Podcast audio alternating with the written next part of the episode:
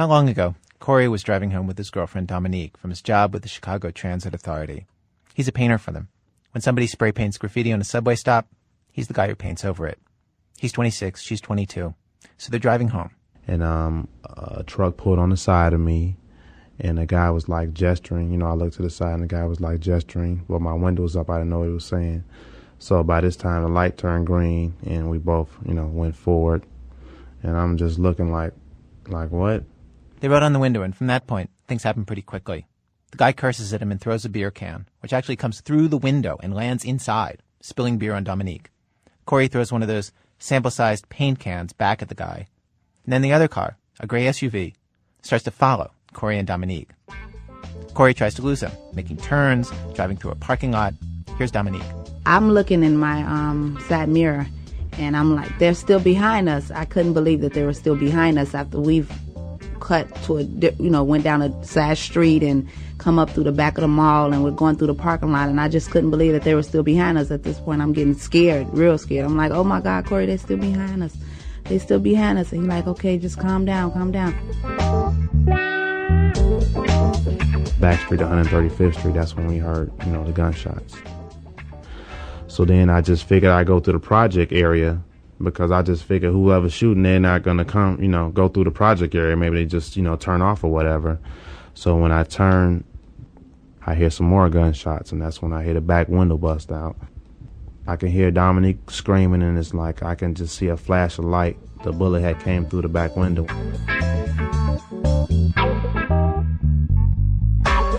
It's like I don't know. It just it was. It seemed like a movie. I mean, it was like it was smoke. I could see people running. It was a guy on a motorcycle in front of me, and he takes off. And I could just see people running like in the headlights, and uh, I just take off right behind them. This is probably as good a place as any to tell you who was chasing them. They were being pursued by five white off-duty police officers from the Cook County Sheriff's Office who'd been drinking at a cocktail fundraiser for the sheriff, and then after that at a bar. They were not in uniform. Lawyers for the officers declined our request for interviews, but we do have a recording of them, made the night of the shootings, when they called 911 from their SUV on a cell phone. Center emergency TC-14. I'm Yeah, I've been on the phone. I've been in chase with pursuit. I'm an off-duty police officer. Where's everybody at? This is Officer Robert Jones telling two different 911 dispatchers that he's in pursuit of a vehicle and they should send backup. We are at 159th and Kedzie. 159th and Kedzie. 159th and Kedzie. What kind of car is it? 159th and Kedzie. We are following a uh, gray Chevy Blazer. Gray Chevy Blazer. Actually, they're following a tan Ford Explorer. They're in a gray Chevy. We are northbound, northbound, northbound Kedzie from 159. Northbound Kedzie from 159. Okay. All right. Northbound Kedzie 159. Okay. All right. Sir, can I Northbound Kedzie from 159. Okay, sir. We are approaching Sir, sir, 157. sir. At no point did we know that they were police officers. They could have been anyone. No plate, no I didn't know, you know, what they were after or whatever. It is not like I would have just pulled over and said, okay, why are you following me? In this day and age, why would you pull over? Everything's going on in the world. I'm gonna pull over and see why you, you know, why you following me. Although there were five officers in the car following him. On the 911 tape, Officer Jones gets the number wrong a couple times, saying there are six officers, or seven. Their side of it is this. They say they were chasing a reckless driver, and that they only started shooting after somebody shot at them. No gun was found in Corey Simmons' car. He denies having a gun. But listening on the 911 tape, it does seem possible that the officers thought they heard shots, even if none had been fired. Yeah, we have seven off-duty police officers in our car. Okay. Is one out. Ooh, shots fired! Shots fired! Shots fired! Shots fired, sir! Shots fired! Where are you at, sir? We are in. We are Elsewhere on the tape, you hear the officers in the background laughing and saying, boom, boom, boom. And then there's this, when they pull into an alley in pursuit. Flip it around. He kill a light. Kill a light. They're gonna try and block us out of here. No, f- them. Drive right around. Knock them the f***ers off the road. He might have turned right there. Some time passes. Kill him. Kill him. Hello? Yes. We have f***ing guns. Left.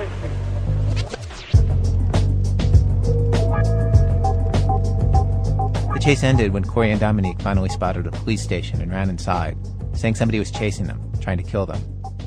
When the officers were brought in, they first denied firing their guns.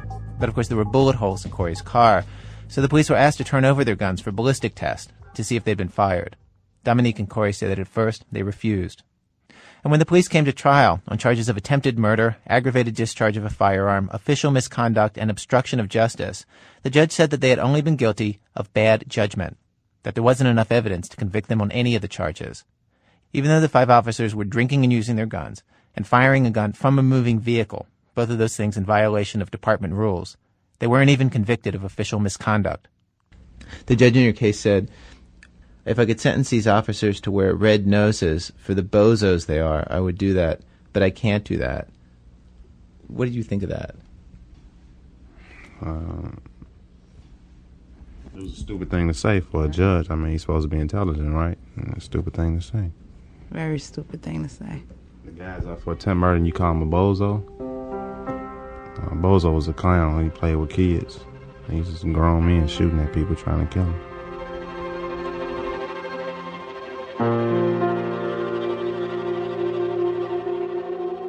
Here I do everything right that they say you're supposed to do, and I'm getting, you know, shot at like I'm some type of criminal or something like that. I just think that they were wrong. I can't say it's all cops, you know. I just think that they were wrong, and I think race did have something to do with it. I think if I was white, that we wouldn't be sitting here. I don't think that it would have happened if I was white. You know, if they would have been shooting at me or saying that they thought I would maybe I was dirty or had a warrant or a gun on me, and that's why I didn't want to pull over.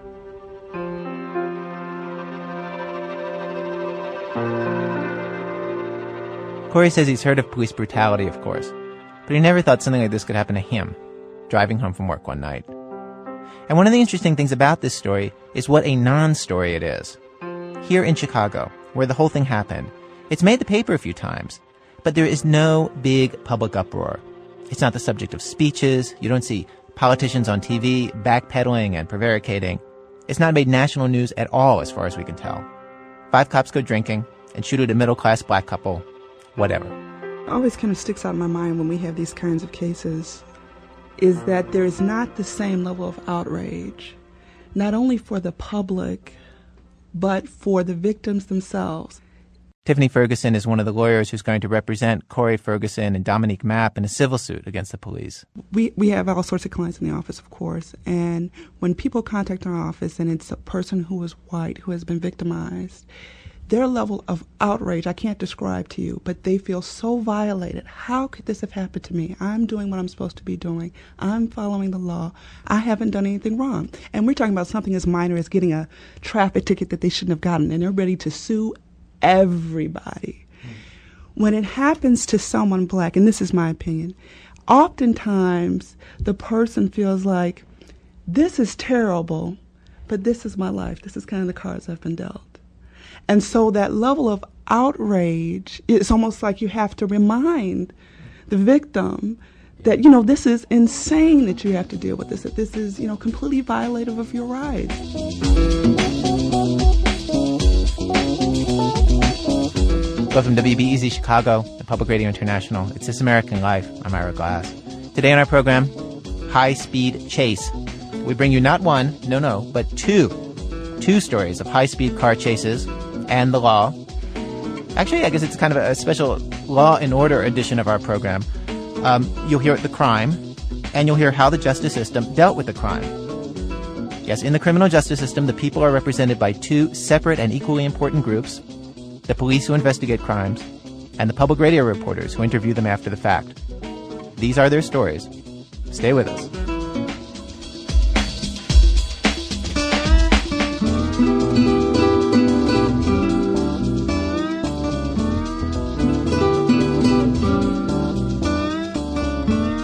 Let's call this Act 2 Cowboys and Indians.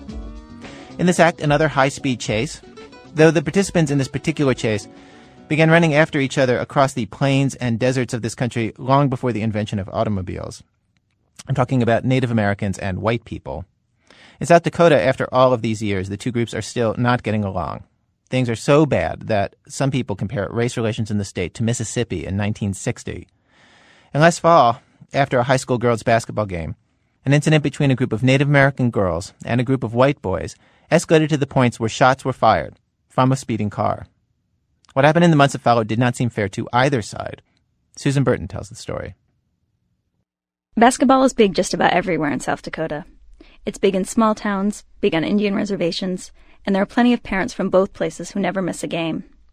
On November 1st, Lucille Weaselbear drove five hours from the Pine Ridge Indian Reservation to a small town called Miller to see her daughter Arlene play in the district finals. Miller seemed like a typical small town. Railroad tracks at one end, a Dairy Queen at the other. Lucille surveyed the one long main street, parked outside the armory, and went straight in.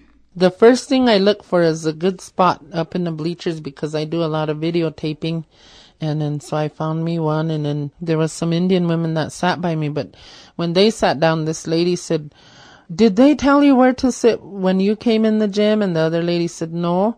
And she said, well, when I came in, they told me Indians on that side and white people on that side. And I heard that and I was like, gee, you know, who would say that? You know, they could say chieftains on that side and Spartans or whatever they call them on that side, but, you know, Indians on this side and whatever. Tonight, the Crow Creek Chieftains were playing the Wessington Springs Spartans, and it was a big game. The winner would have a shot at making state, the loser's season would be over. The trouble began as the Crow Creek players entered the gym. Jessica Squirrelcoat is the team's MVP, the kind of girl who people talk about as if she's famous. An honor student, strikingly pretty with long black hair to her waist. And as we were running out, we came out our side, we came under their hoop, we went by the Wessington Springs fans area. And as soon as we went by the area, we heard. So when I we heard those war whooping, we I looked at, it, I was like, "Is right now it's starting, beginning of the game." Oh, like how you how you see it on like cartoons. That's how you hear it. From the stands, Lucille heard the war whoops too. This happens every so often at basketball games, and it's disturbing. I noticed way on the left side across the gym floor a group of um, non Indians. You know, they're a group of white kids, and I noticed when our girls came running in how they were war whooping and hollering and and you know dancing right there, right where they were standing at their bleacher, like turning around and just. But I never thought, you know, I see that, but you know, I think that, well, gee, if they want to live that way, that's them, you know.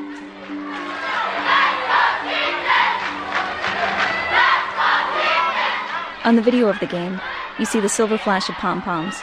You see Wessington Springs' best player racing down the court, her blonde ponytail flopping behind her. You see Jessica shooting three pointers. You can't hear any racial remarks, but she and the other Crow Creek players insist they were said.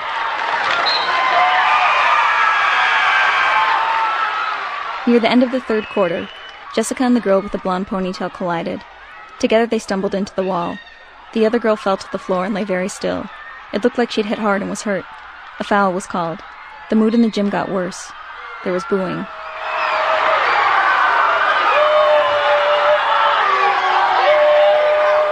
The blonde girl got up. Jessica stepped away from the wall and went to line up next to Lucille's daughter, whose nickname is Chub.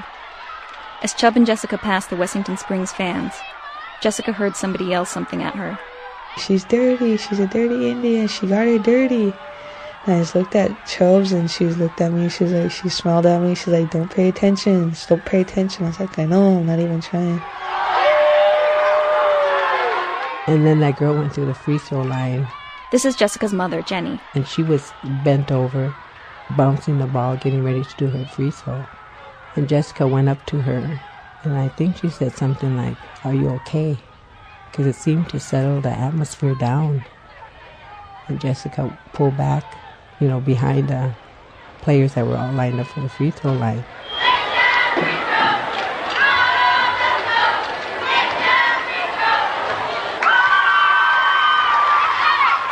The game, Crow Creek had possession, and it was like 14 seconds. I don't know. They gave the ball to Jessie.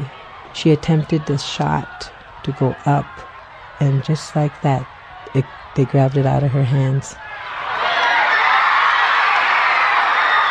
Within seven seconds, the girl took it down the court and made a shot at the buzzer. Wessington Springs won.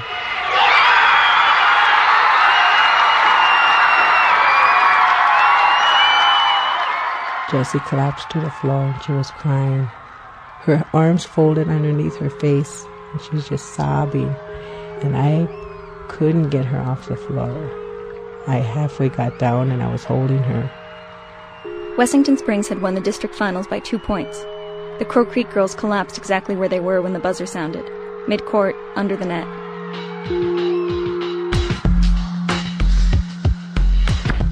Outside the gym, the night was starry and cool. Parents got into their cars and followed the Crow Creek bus up to the Dairy Queen for dinner. There were 30 or so Native Americans inside. Smells like Indians, a girl from Crow Creek heard someone remark. Jessica ordered a double cheeseburger and a strawberry banana smoothie. The Crow Creek players say they kept being served hamburgers that only had bottom buns. They say that when they complained, they were told, Are you sure you're not just eating the top bun and bringing it back? Crow Creek is a boarding school, and Jessica and Arlene had permission to ride back to campus in their friend's pickup. There were six girls in the car. They cracked a couple windows to get some air, smoke a cigarette. They drove south down the main street, and a few blocks later, they came to a vacant lot. It seemed like a hangout spot. There were cars there, eight or so boys standing outside them. At this point, accounts differ. The boys say they said nothing. The girls say they could see the boys flipping them off under the streetlights. They say they heard them swearing at them. One girl says she heard a racial epithet. Jessica tells the rest of the story with her uncle, Jake Thompson, the vice chairman of the Sisseton Wahpeton Sioux tribe, who later called for a federal civil rights investigation into the events surrounding this night. They looked at each other. Did you hear this? Did, did you hear what I heard? They left, and a decision was made to go around the block. We're like, just go back, see what they said. Make sure we heard what we heard. So they took a right, went down the block, came back in front of the same spot, see if this is what they had heard. And they heard it again. Jessica sat in the back seat, holding her smoothie. She says she heard the boys swear at them again. In reaction, she passed the smoothie to the front of the car. Like, here, throw this at him. It's like, yeah, yeah, throw it at him. So everyone was like all agreeing with it. So she, when we, we were just kind of going by slow, she showed on her window and then she threw it out and it just went all over. The smoothie hit a white car. Two of the boys jumped inside of it and peeled out of the lot. The girls sped down the main street, bouncing over the railroad tracks on their way out of town. Now there were two cars from the parking lot chasing them. At times, they were going almost 90 miles an hour. Then the white car swerved out alongside the girls, and one of the boys thrust a shotgun out of the passenger window. They've got a gun, the girl screamed. Go back to town, go back to Dairy Queen. And what happens next is unbelievable. You, you just don't hear these things, even in South Dakota. After a basketball game, there was four shotgun blast shot from the car. And that's when Chope said, get down, get down. And that's when we had that back window cracked and heard four shots. They sound like little firecrackers. The girls were on the floor. They heard the shots, but nothing hit the car. Go, go, they screamed to the driver. She raced through Miller, running lights. Finally, she made it to Dairy Queen. The Crow Creek Chieftains bus was still there. Their parents were still inside. They are beside themselves. They pull up in the parking lot, and that car pulled up. The one who had the shotgun and did the firing pulled up next to them. Five of them exit out, and they make it inside, scared for their lives. This left one girl still stuck in the car. She couldn't get her seatbelt unfastened.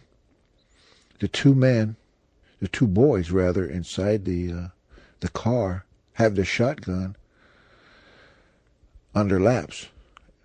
She sees the barrel of the shotgun. It's raised a little bit. And they tell her, go home, leave, you effing Indian, you effing prairie nigger.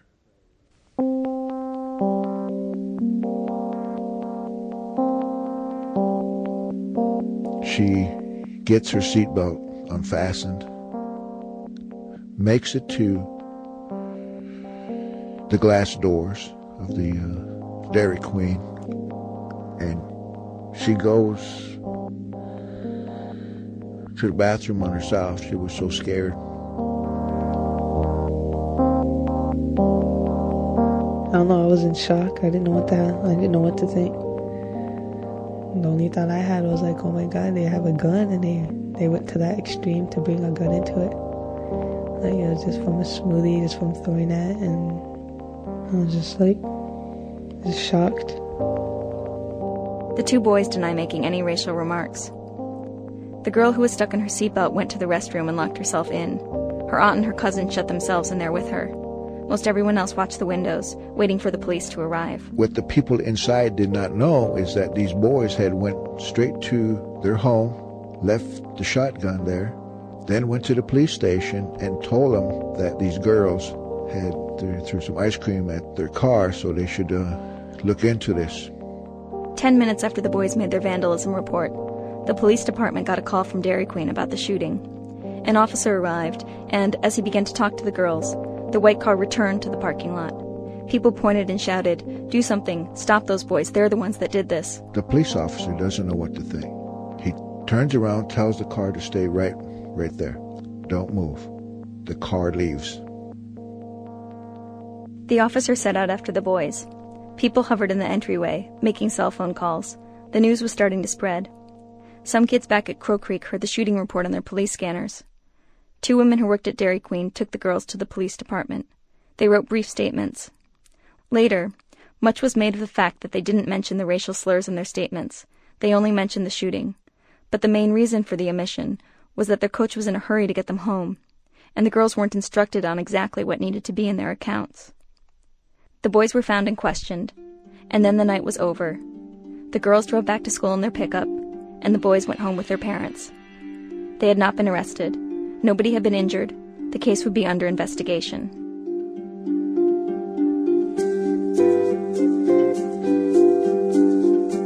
The people in Miller felt that something bad had happened in their community that night, something that never should have happened, but for them it was an isolated incident. But on the reservation, from that very first night when the police decided not to arrest the boys. The shooting was seen as symbolic of the way justice operates in South Dakota. The system doesn't take crimes against Indians seriously, they say, and punishes them more harshly than it does whites.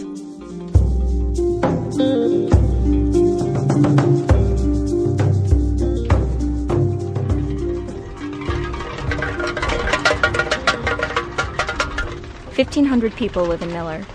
On the day I visit, a high wind screams down the main street, lifting hundreds of soda cans out of a collection bin. Our caseload sort of runs the gamut. Jim Jones is the Hand County State's Attorney. He was in charge of prosecuting the Crow Creek case. We have our DWIs, our underage consumptions, our burglaries, lots of traffic offenses. Um, the last time we had a shot fired, to my knowledge, in Miller on one of our public streets was probably four or five years ago. A couple guys got in a tangle. I guess it was on First East First Street. That's the last time that I can think of that anybody fired a shot in, in anger on one of our city streets. This is highly unusual. Jim Jones is meticulous and focused. He smokes long cigarettes called Liggets and exhales in tidy rings. He's 48 years old and has lived his entire life in Hand County. He started working on the Crow Creek case the morning after the shooting. He had the handwritten statements the girls had given to the police. He had the ones from the Miller boys. No one had said a thing about racial remarks. I think it was the next day or perhaps two days after November 1st, a television station came to town and asked me whether or not our office viewed the events as having been racially motivated.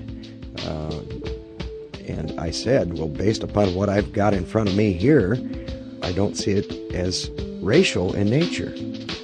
Racism isn't something people in Hand County deal with much, because there's basically just one race here. The Chieftain basketball team drove in from the county next door. We are, oddly enough, according to the recent census statistics, one of the 10 most racially unmixed populations uh, in the nation. The 10 most Caucasian counties in the nation uh, include Hand County. And so race relations have not been uh, a problem in this community, at least in the 18 years I've been state's attorney.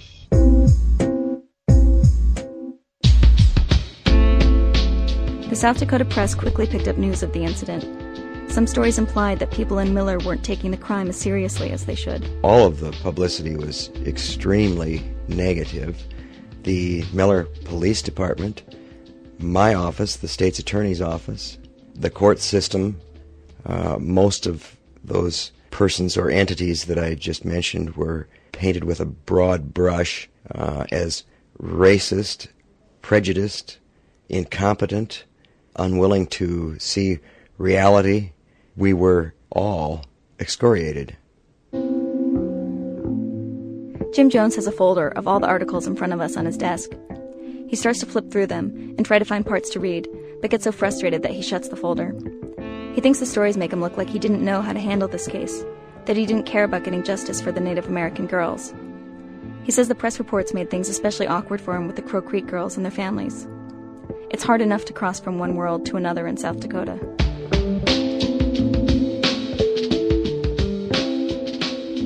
Some Indians say that living conditions on the reservations get worse as you drive west in South Dakota, and Pine Ridge is the westernmost reservation in the state. But its radio station, KILI FM, makes Pine Ridge seem a lot less bleak. It broadcasts everything from country songs to powwow music to the names of the children who are graduating from the Little Wound School's kindergarten class. Congratulations to Tristan Apple, Tyler Harrybird, Ace Old Horse, Autumn Little White Man, Ellen Little White Man, Brandon Little White Man, Tammy Wounded Head, and Phil Zimigot Jr. This message is brought to you by the Little Wound School and KILI FM Radio, the voice of the Lakota Nation.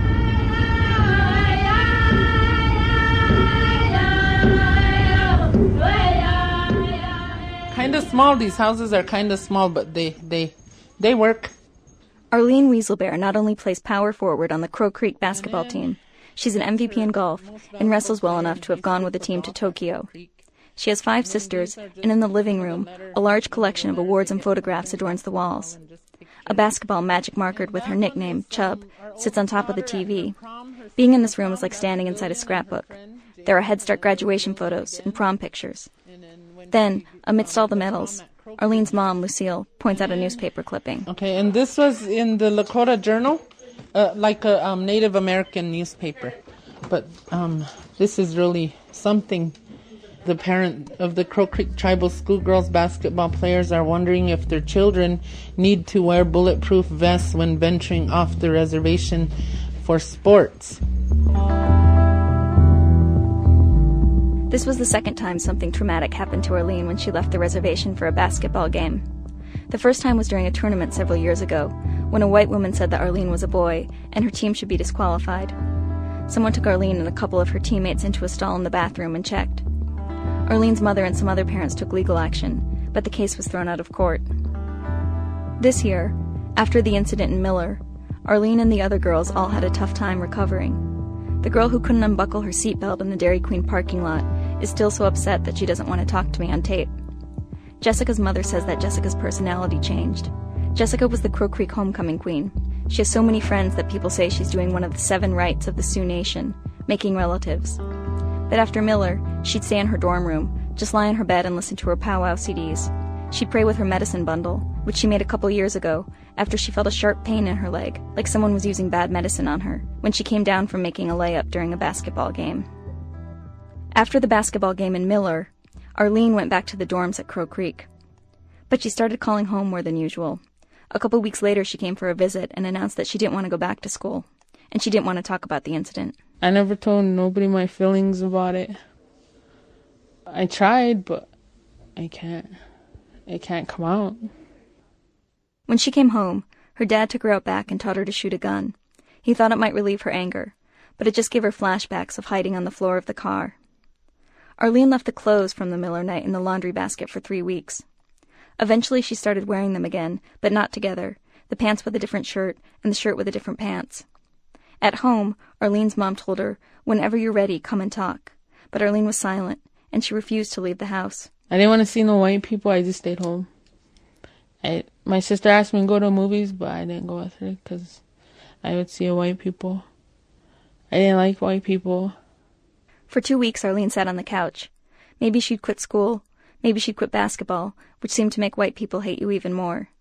Then one night she headed out in the car. I left and I went and sat on a hill back there And it's like a big old hill. You can see everything, like all the houses. You see everything there. And I just sat up there and I was just thinking how we got treated. And I don't know how they how they think white people think they should be the only ones on this earth. I just I thought it'd make it make everyone feel better if we weren't here. If I wasn't. Uh, but then I thought how my family would suffer. So I didn't. I came home. I think it was about 2:30 in the morning. This is Arlene's mom, Lucille. And I was asleep, you know, right here and she just told me, you know, "Mom, I'm ready." So I said, "Let's go." And so we went outside and um we stood there and, and I remember it was really a kind of a cold night and the stars were really bright and then I just asked her to tell me. Arlene and Lucille talked about how she wanted to kill herself, quit school, never wanted to play ball again. And by the morning, Arlene believed that she was stronger than the awful thing that happened, and she was ready to go back to school. Lucille told her she couldn't let that one boy take everything away. She taught her a lesson a lot of Native American mothers teach their children. You can't let racism ruin your life, but it exists, and you have to be practical about it. We teach our children when you go shopping anywhere, just because we're Native American, you do not have anything on you that does not have a receipt. Again, Jessica's mother, Jenny. I teach my children to always do the best that they can with their abilities. But if there's ever a selection and there's a non Indian involved, that even though you're the most qualified, chances are you might not get selected just because you're native. So you build them up, but yet you put insecurities in their minds. For the Native Americans, this is the context for the shooting. Lucille tells me about a host of racial incidents where there was a comment or a look against her or one of her girls. Some whites in South Dakota believe that Native Americans get everything from the government for free, including their houses, which of course isn't true. One time I went into Family Thrift Center in Rapid City and we went through line and I said, um, can I have dry ice for my meat? And she said, um, there's a fee for it. So I said, oh, okay. I said, I, I never knew they charged for, you know, dry ice. And she said, well, you can't expect everything free. So I said, you know, I was to pay for it. I didn't know, you know, I never knew I was charged for it. And I kind of look at my surroundings and then there was some white people behind me and I, and I felt really embarrassed, you know, this lady and I, I, I started thinking about, you know, I work so hard, I have a job and, and everything and I didn't know and I just went off on her. Are you saying that because I'm Native American? Because a lot of them do get free things and told her that, you know, there are some Indians that work and I'm one of them. I don't appreciate you saying that to me.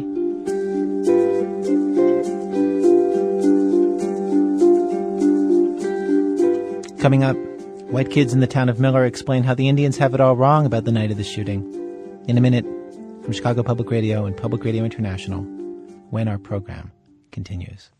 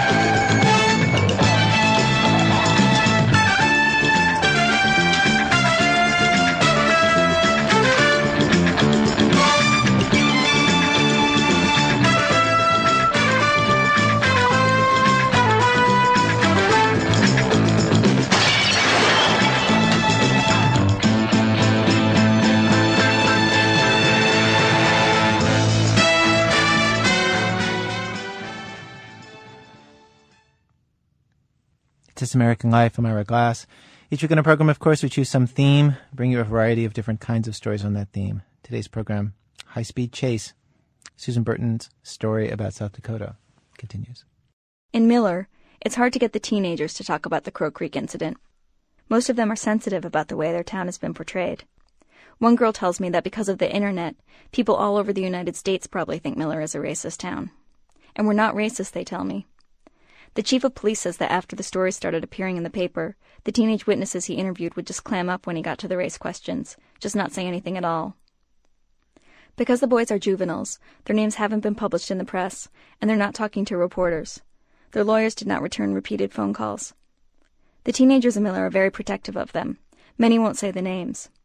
But every teenager in Miller knows why that one boy fired a shotgun. I know the reason that he did it is he was drunk, and I mean, that's not an excuse to shoot a gun or anything, but his car is his baby, and they threw a milkshake right at it. You know, and as far as I'm concerned, they were asking for something.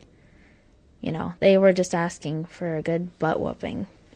I mean, if you saw a really sexy race car and you threw a milkshake at it, of course you'd be expecting the owner to be a little bit torqued. The boy was famous for taking care of his car. It's a Buick sports car with a bra on it, and he paid for it himself. The explanation is related with fervor by all the teenagers. This is honestly how they see it. Even teenagers who are sympathetic to the Crow Creek girls, like Nicole, high school junior. I mean, who wouldn't be scared if a gun was being fired and the only thing that could be crossed into your mind is that, oh my god, I might be shot or I might die. And I mean, who wouldn't be scared of that? But then again, I mean, they they can't put all the blame on us because they were the ones that threw the milkshake on the car and set that boy off because that boy is very, I don't know, he likes to take care of his car a lot. He doesn't even like water being thrown on it because he's afraid that the water is going to leave spots on his window. I mean, who wouldn't get mad if their a milkshake was milkshake was just being thrown out of the car? In a sense, the disagreement over what happened that night is a dispute over where the story begins. And for the teenagers of Miller, the story begins right there. It starts the moment the smoothie smacks down on the car. The teenagers all tell me how the newspapers and the Native Americans started bringing things into it the war whoops, the racial remarks. They thought this was adding parts to the story that didn't make sense. They just don't see any connection between the racial remarks and the high speed chase. Most of the Miller teenagers don't even believe that their crowd made racial remarks that night. One of the teenagers who does is Jennifer. She's 16 and was working at Dairy Queen the night of the shooting. If anything, she says, the racial comments went both ways. I wasn't there at the basketball game, but I can't say how it was. But I know actually one of my friends did get commented on being racist. I mean, not racist, but having a white racist term yelled at her. And so she yelled one back. And so I think it was like 50 50.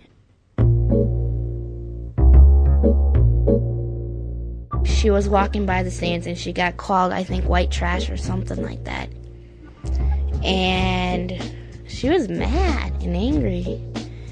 So I maybe I don't see the term she used. Actually, never heard of it, it until she was telling me the story. I'm like, oh. What term is it? It was prairie nigger.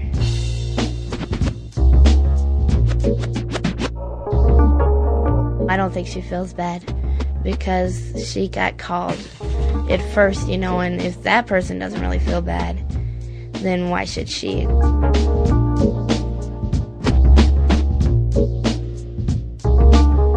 When the reservation teams come down here, there is a lot of tension. This is Candace. She's 16 and wore a coat with a faux fur collar. She's the only teenager I talked to who wore thrift store type clothes, like kids in the city wear. We've had to have kids get kicked out because of saying Indian or prairie nigger and stuff like that. They were raised with it. Their parents taught them just, I mean, they may not have said, you don't have to, I don't think that you have to say, well, Indians are evil, don't go near them. They're just taking our money. You know, that's, that's the big thing around here is that's another comment that was made at games that had Indians there. They'd say, oh, you shouldn't even be playing on our damn court because we're paying for your shoes or we're paying for your uniforms. Candace has lived in Miller for three years now. But before this, she lived in a lot of other places. Her family moved 20 times before she was five, she says. It was because of her dad. He wasn't in the army. He was in the New Age movement. He believed he was an alien from outer space, come to save humans, us, from the bad aliens who are in cahoots with the government selling dead bodies for more technology. And he was building spaceships in our garage and going on spaceship meetings and spaceship trips with his friends, and we moved around a lot because he was. I think we were running from the law.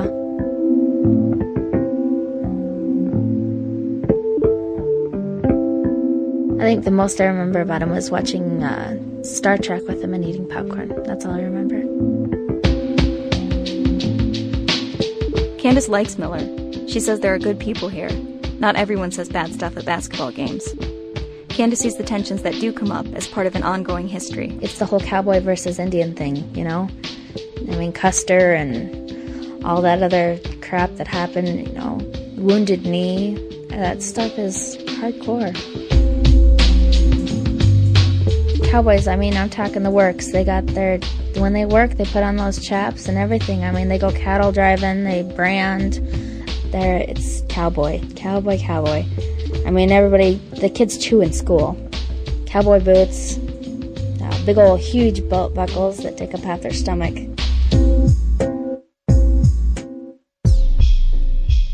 Uh, the cowboys in my town are, they do not like Indians. They will let you know it. And uh, they don't like black people.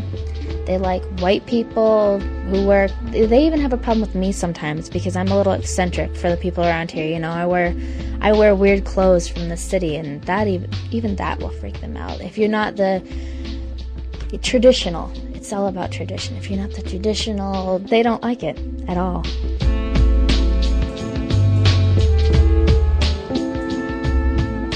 If there's a frontier mentality at some South Dakota high schools, frontier country is looking more and more like it used to.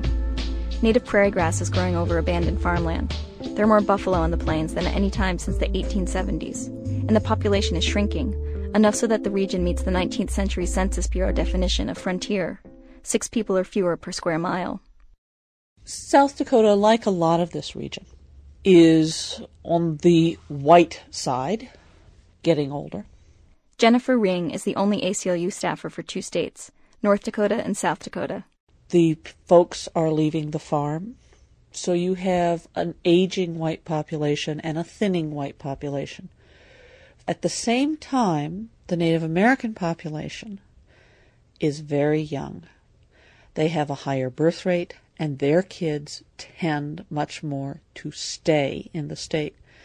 And that means that as time goes on, power really is shifting. The 2000 census showed some rural counties losing 10 to 20 percent of their population in a decade, while the number of Native Americans in the state grew 23 percent. It's hard to say exactly what that means, since Native Americans have probably been severely undercounted in previous years. But the changing demographics are dramatic in some communities right near the reservations, border towns. Some of the ACLU's current voting rights cases involve efforts by whites to block the new influence of Native Americans in local elections, like for school boards. But some of the biggest complaints are with the criminal justice system. In the past few years, there have been a handful of deaths the Native community feels haven't been taken seriously by law enforcement. They feel that racial profiling is rampant, that they're punished more harshly than whites. The U.S. Civil Rights Commission looked into all this a couple years ago. They invited Native Americans and others to come to a Holiday Inn and tell their stories. Dozens showed up. Not everybody could speak at the hearing. They had people taking testimony off to the side from all these people. And the committee report was absolutely scathing about Native Americans in the South Dakota justice system. The chairman of the U.S. Civil Rights Commission said that this was worse than anything she was seeing in L.A. or any of those places. There was clear, pervasive, overwhelming lack of faith in the Justice Department by the community, and that that needed to be addressed.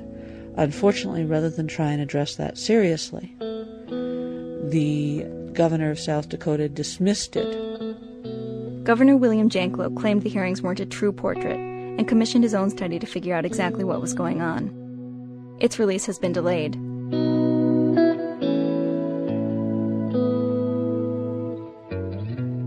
The problem seems even worse when you consider the fact that, according to a 1999 Justice Department study, American Indians are more likely to be the victims of interracial violence than any other race, and more than 60% of the time, the aggressor is a white person. In comparison, blacks are victimized by whites about 12% of the time.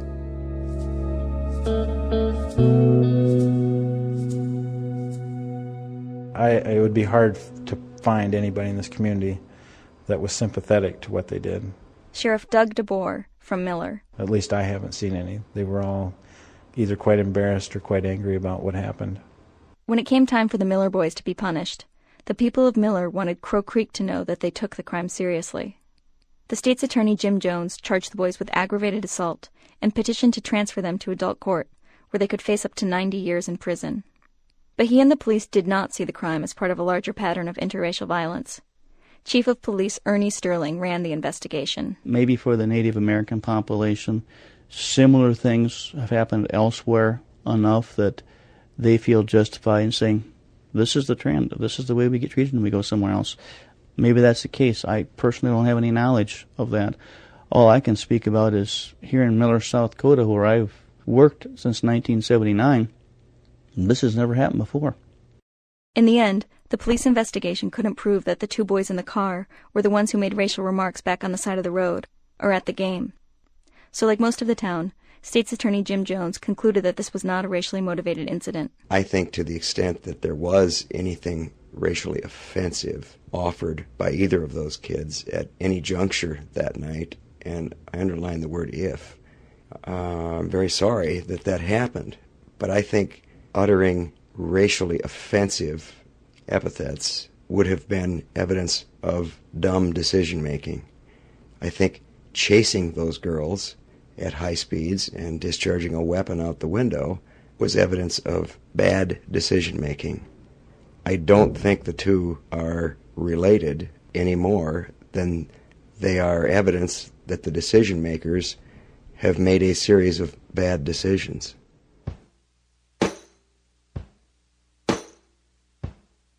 The judge declined to try the boys as adults, which is what happens under South Dakota law if a teenager seems like he can be rehabilitated in the juvenile system. But for Jessica and Arlene, this decision just seemed to confirm that the crime wasn't being taken seriously.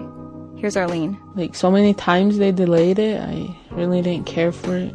I was like, they ain't gonna get nothing done. I like they didn't care. I thought they was like, oh, they're Indians, just forget about it. I thought they were thinking that. Hearing that the legal system didn't consider this a racially motivated incident just made things worse. Now Jessica figured that the boys would just get probation. She no longer had any confidence that the court system was going to handle things right. She even felt like her own high school was trying to pretend that what happened wasn't so bad. At one point, Jessica, the homecoming queen, almost walked out of a boys' basketball game, at which Crow Creek and Wessington Springs attempted to make peace. Before the boys actually played, they called each student councils to the floor and they made truce that hopefully everything will be resolved. And I was just sitting up there in the crowd, I was like, you guys, this has been happening to you guys for how many years? And you guys are just gonna call it truce and let everything's go? It's always gonna be there, and there's, it's not nothing you guys can say or do to say it's gonna be okay. It's always gonna be there.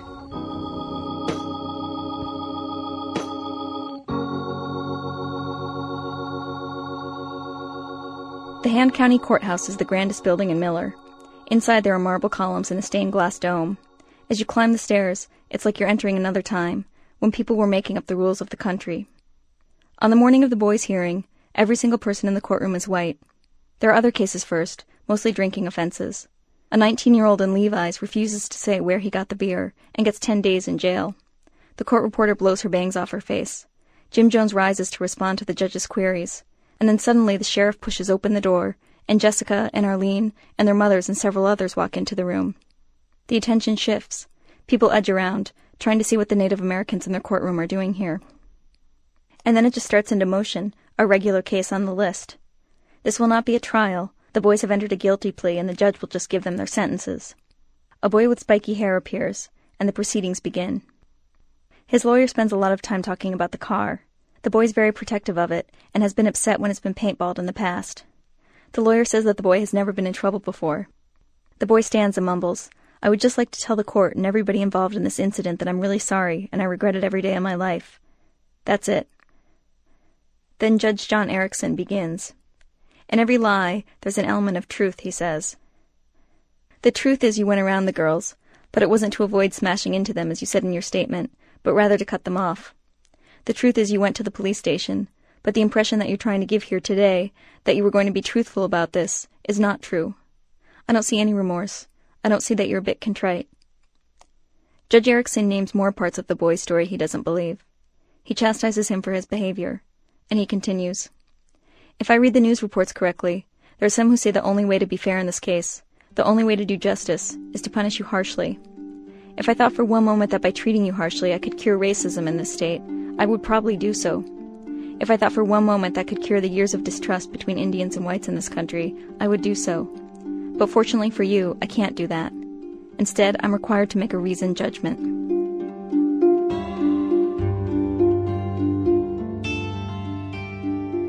In South Dakota, a judge can either give juveniles probation or send them to juvenile detention. The judge chose the more severe option for both boys the Department of Corrections.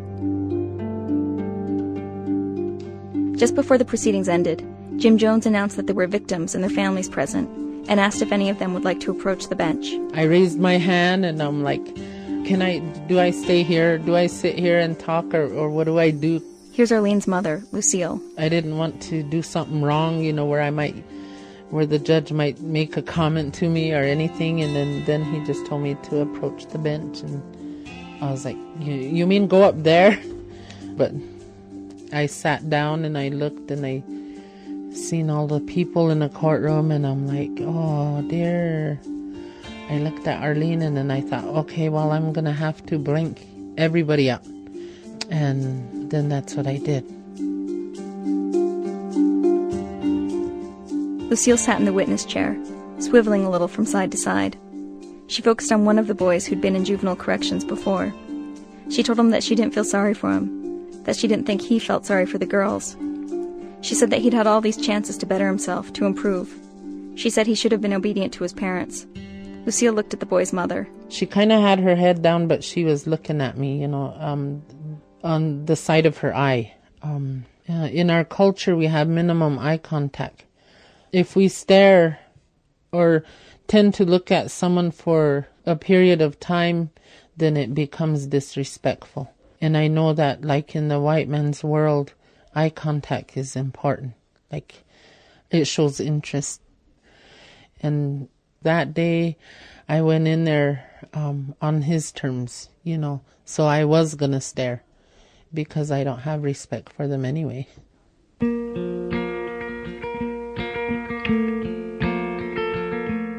She was just brutally honest. Again, the state's attorney, Jim Jones. I mean, she turned to these kids and she says, Look what kind of an impact you have had on the lives of these six girls. How can you look at yourself in the mirror and think that you have not wreaked havoc with these girls' personal lives? If you find yourself in a cell, I want you to spend some time thinking about the impact your idiotic decision that night has had on the lives of others. I kind of thought about all the things that happened, even to me as a little, you know, the racism and and how we're mistreated.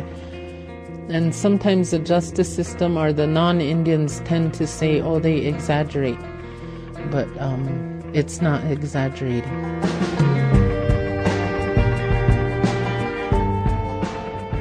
Arlene was crying when her mother spoke. I didn't think she was gonna go off like that. It's pretty happy because my mom is the only one that got up and talked. it, made, it made me feel cool that she really cares.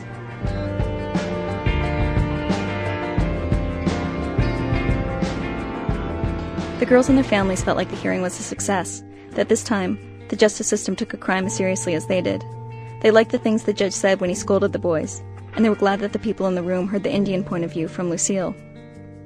They told me about so many cases where things never seemed to get resolved fairly, and bad feelings lingered. But this was settled. They could put it behind them. After the hearing, Lucille hugged her daughters. They're descendants of um, Sitting Bull, and Sitting Bull was a really uh, great chief. And one of the things I always keep in mind from some of the things that he's said is um, like if there's, I can't really recall the whole thing, but it, he talks about how if the white man leaves something good, pick it up and use it. And then if he leaves something bad, then, then leave it where it is. So I kind of like that. I kind of like that, you know, little statement that Sitting Bull made. And I think I left that bad thing in the courtroom.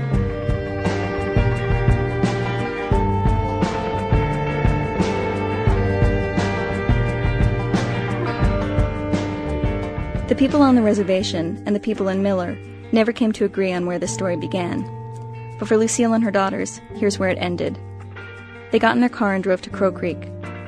They went to the casino and ate cheese balls and folded Arlene's graduation announcements. The girls joked with the waiter. They didn't even talk about court.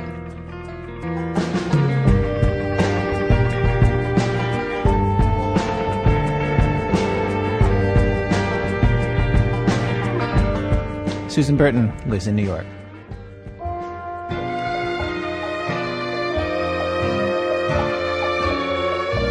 Empty saddles in the old corral.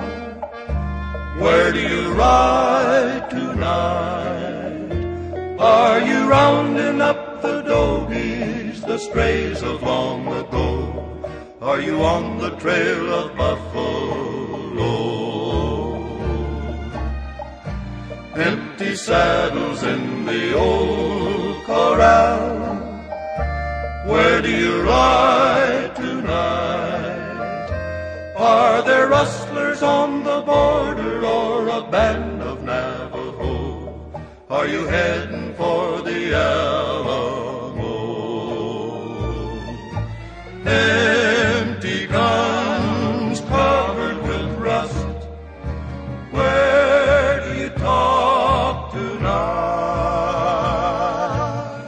our program was produced today by Jonathan Goldstein and myself with Alex Blumberg, Wendy Doran, Starlee Kine, senior producer Julie Snyder, contributing editors Susan Burton, Rebecca Carroll, Jack Hitt, Margy Rochlin, Alix Spiegel, Paul Tough, Nancy Updike, and consigliere Sarah Vowell. Elizabeth Meister runs our website. Production help from Todd Bachmann and Chris Neary. Susan Burton's story was produced with funding from the Corporation for Public Broadcasting. Special thanks today to Tiffany Ferguson, Andre Grant, John Gorman, and Martin Snyder. To buy a cassette of this program, call us here at WBEZ in Chicago, 312-832-3380, or visit our website, where you can also listen to our programs for free, www.thisamericanlife.org. This American Life comes to you from the city of Chicago. Richard M. Daley Mayor. This American Life is distributed by Public Radio International. Funding for our show comes from the listeners of WBEZ Chicago, WBEZ Management Oversight by Torey Malatia, who wants you to be absolutely clear about his location at all times. 157, 157, 159. Okay, sir. We are approaching. Sir, sir, 157. sir.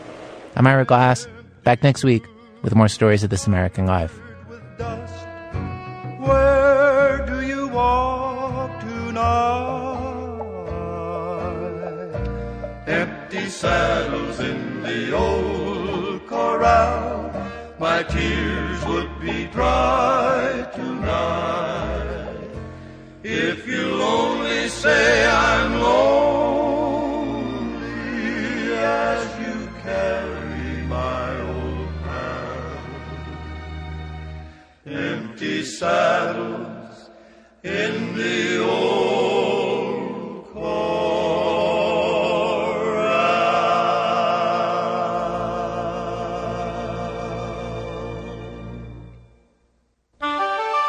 PRI, Public Radio International.